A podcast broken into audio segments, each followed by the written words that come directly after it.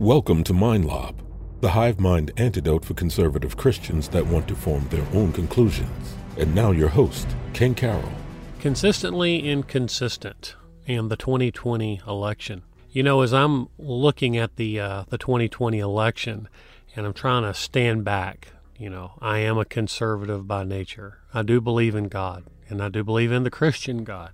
You know, when I stand back and I look at it, though, I kind of like to see, you know, objectively what's what's going on here. And, you know, when we look at our country being as divided as it is, it makes one wonder how we got so polarized to begin with. Seems like such a basic thing. You know, they want certain things, we want other things, and, you know, the two groups, the red and the blues, are just going to fight until the very end. But could it be more than that? As we discussed in the last episode, we looked at the mainstream media. We looked at what could be simple pandering to demographics on the most innocent of levels, but it could also be something much more nefarious, to quote the bad guy from Indiana Jones. So, what is it, and why are we so polarized? Well, the inconsistencies that I see are somewhat interesting. So, if we go with the 2016 election and we kind of get into the whole Russia concept and Donald Trump, you know, the President of the United States recently released a lot of documents that appears to, you know, conclusively prove that the Russia connection was false. And if that's true, he was largely uh, attacked and impaired for his first four years. And he was impaired because he had to kind of combat this. You know, he had to he had to deal with it. And so it was a bit of a nuisance. But you know, if we were to take a look at it from the Democratic perspective, and we look at the liberal media, what we would see is we could start to see an interesting picture. For example, if we look at it closely, we would see that uh, Russia was really focused upon by the media, and this is not just the the uh, liberal media, the ones that uh, call themselves conservative media. They also focused on the Russia uh, side of things, and so when you look at it, what you would see is that it's kind of magnified. However, if we fast forward to the 2020 election, when the computer and Hunter Biden's information got out, we saw that the media largely ignored anything related to the Ukraine and China. It wasn't treated on the same level as President Trump and Russia.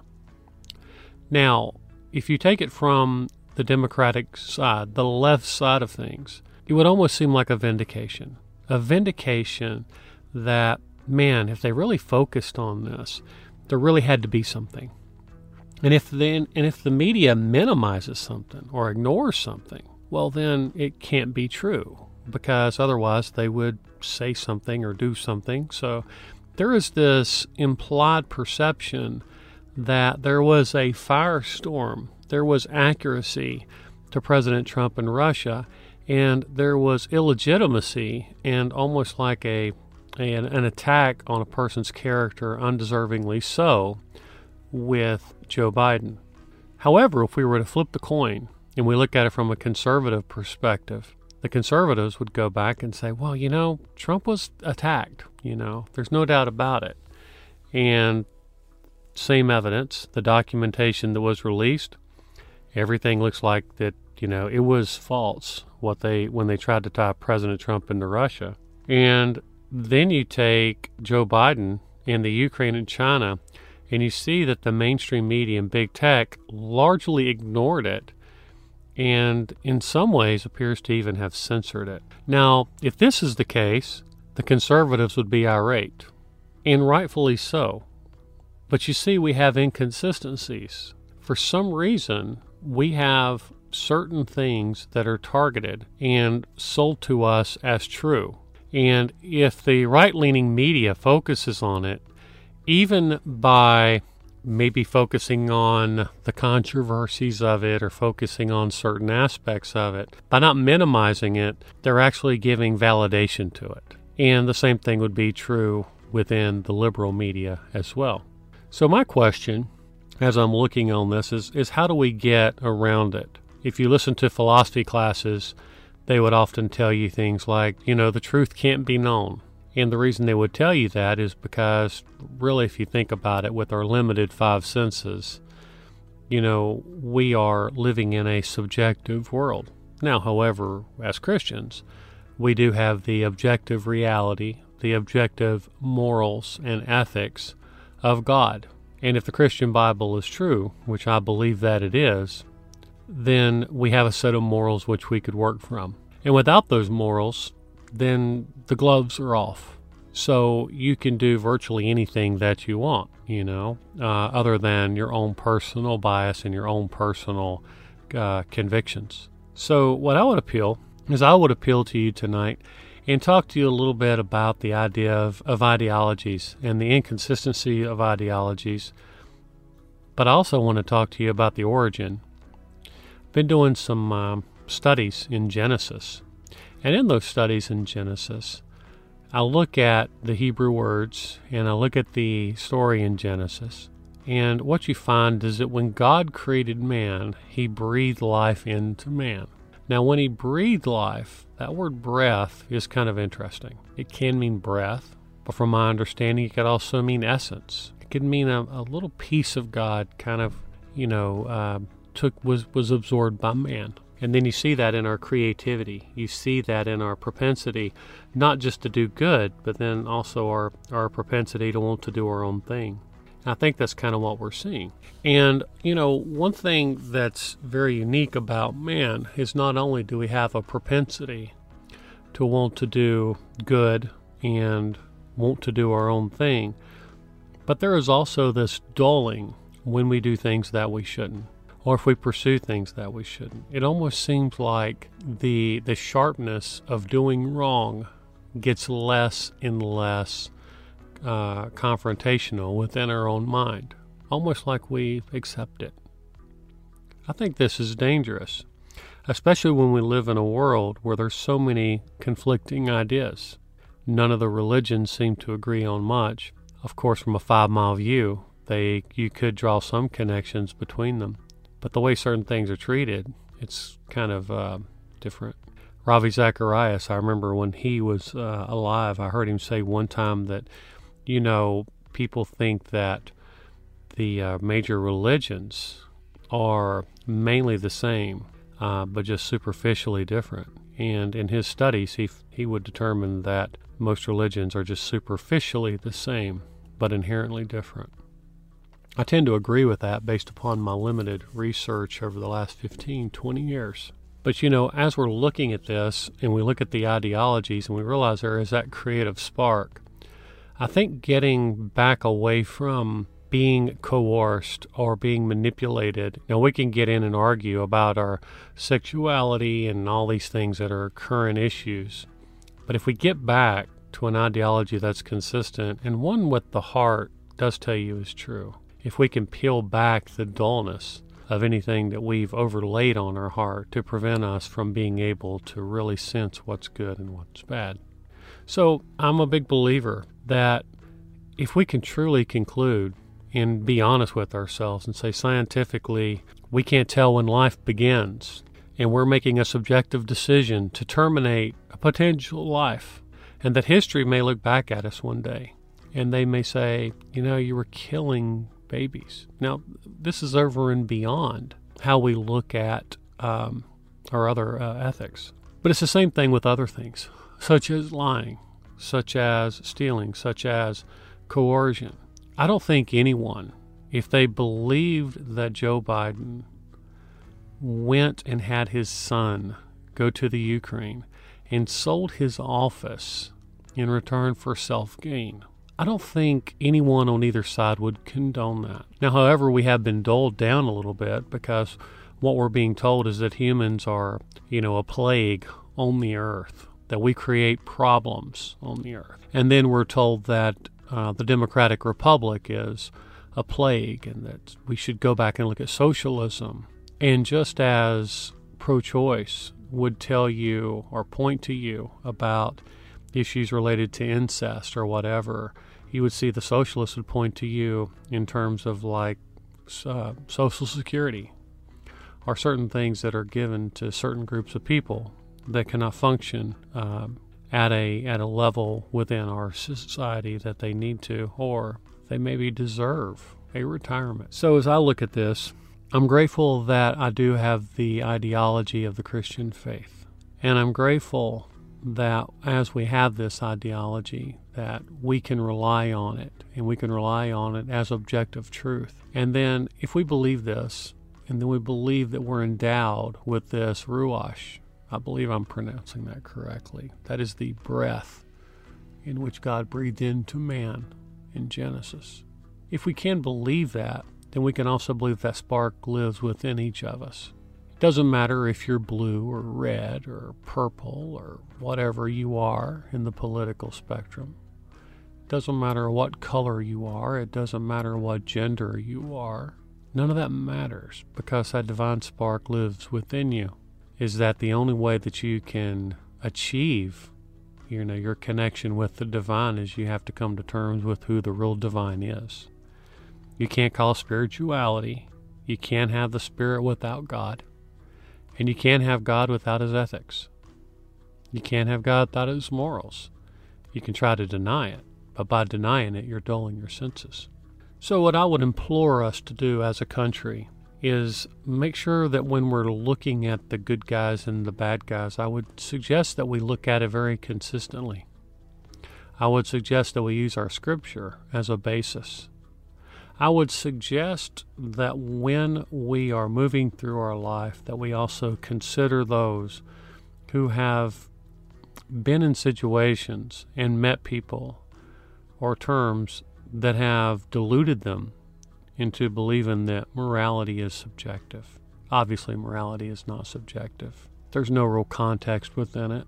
If you listen to the most ardent evolutionist, Richard Dawkins or the late uh, Christopher Hitchens, what you would find is that you would find that they use terms like good and bad and right and wrong and evil, terms which have no place within the realm of humanism and evolution. They only can live within the biosphere of a faith that is consistent. So as we move forward, we need to pray for our friends who are in the blue, those that are inconsistent. We need to pray for ourselves that we are consistent in how we look at things. We need to take Jesus' words very carefully when he says to remove the plank from our own eye before pointing out the splinter in someone else's. We need to avoid the ideas that we're good enough or at least we're not as bad as X. We need to strive for God's will while we're here on this earth. We need to stand for what God wants us to stand for. We need to be a part of waking people up to the objective truths. And regardless if this election goes to the Supreme Court, regardless if President Trump remains in office or Joe Biden gets in office, I would say if we could just know that we know that it's legitimate, if we could just get to a point to where we could analyze or know and trust that the stories that are being circulated, even with the censored uh, intent of the internet, if we could just know that the mail in ballots were either legitimate or illegitimate. Were the mail in ballots really only filled with the office of the president and they were not filled out with all the sub offices within the ballot? Would that bring reasons to suspicion? Is there a reason that the election just drug out and drug out? Is it truly fair for us to sit back and think, we, these are unprecedented times, and because they're unprecedented times, we need to give people more time to mail in their vote. And we need to skip how the state mandates votes are accepted and how and when they're accepted, and we, we write it off to COVID. And if we do that, due to being unprecedented times and having us such a polarized country, would it not make just as much sense to do a recount, if nothing else, to give legitimacy to Joe Biden's office, should he have won? Or give legitimacy to Donald Trump to give him a fair opportunity to be president if it's the will of the people? I would argue that those things are reasonable. I would argue that anyone that isn't trying to undermine the underpinnings of our country would be more than willing to do so. Only a person who is trying to undermine or somehow do things that are unconstitutional and undemocratic would want to do it. And I would hate to think that a socialistic agenda is trying to usurp our republic. In closing, I would like to bring up one more thought, and that is the thought of censorship. Personally, I don't care if it's a madman that stands on the side of a street, a person who's doing something that I don't agree with. I, I don't care if it's a politician, I don't care if it's a movie star, a, uh, a musician, I don't care who it is. I want to know what they think and I want them to have the ability to say what they think. I'm not a child. I don't need someone to tell me what to think or how to think. I don't need someone to protect me from hearing what someone else says. I believe I can discern that, and I believe most Americans can discern that.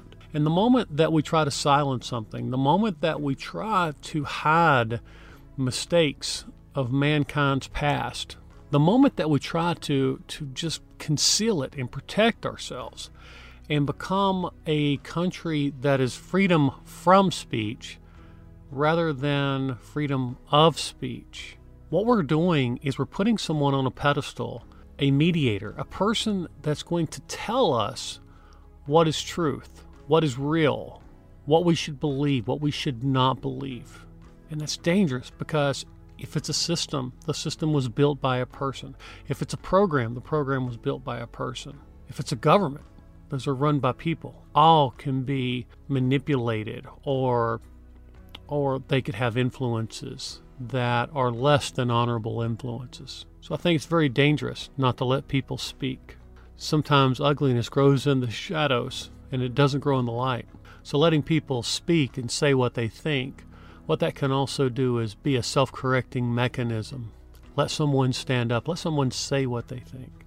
And that should be true if it's online or if it's anywhere else. And anyone that tries to silence someone for having an opinion, shame on you. It should not happen in this country. I don't care if you're going to talk about flat earth. I don't care if you're going to talk about a controversial subject. I don't, care what you're going to talk about. I'll listen to it, I'll process it. Be careful I think we all need to be very careful because algorithms can be manipulated, results can be altered, mindsets can be changed when they're footnoted that it's not factual. The moment that we're doing these things is the moment that we're giving up our ability to free think.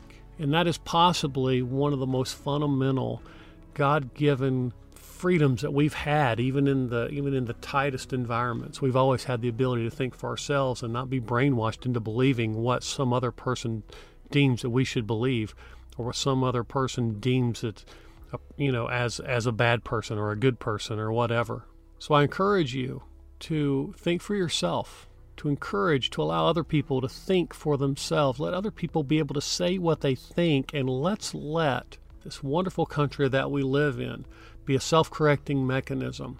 And be careful when you see your favorite conservative or liberal TV show or news broadcast or whatever censor someone and say that person should not be able to speak. What you can run into is a pendulum because as we grow in our lives, our beliefs can change. As we grow in our lives, things change. People in power changes, systems change, right? All these things change.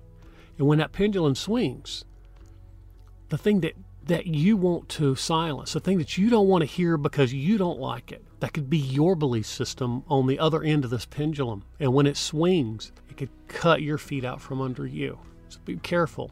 And I think we should all pray. And if censorship is happening, if people are being censored from saying what they think and us not being able to hear what they think, I think that's perhaps the biggest travesty of all when we're looking at this election and our lives and big tech and the media and our schools and our professors. Thank you. Thank you for listening to MindLob. Make sure to subscribe to our podcast or visit mindlob.com to learn more.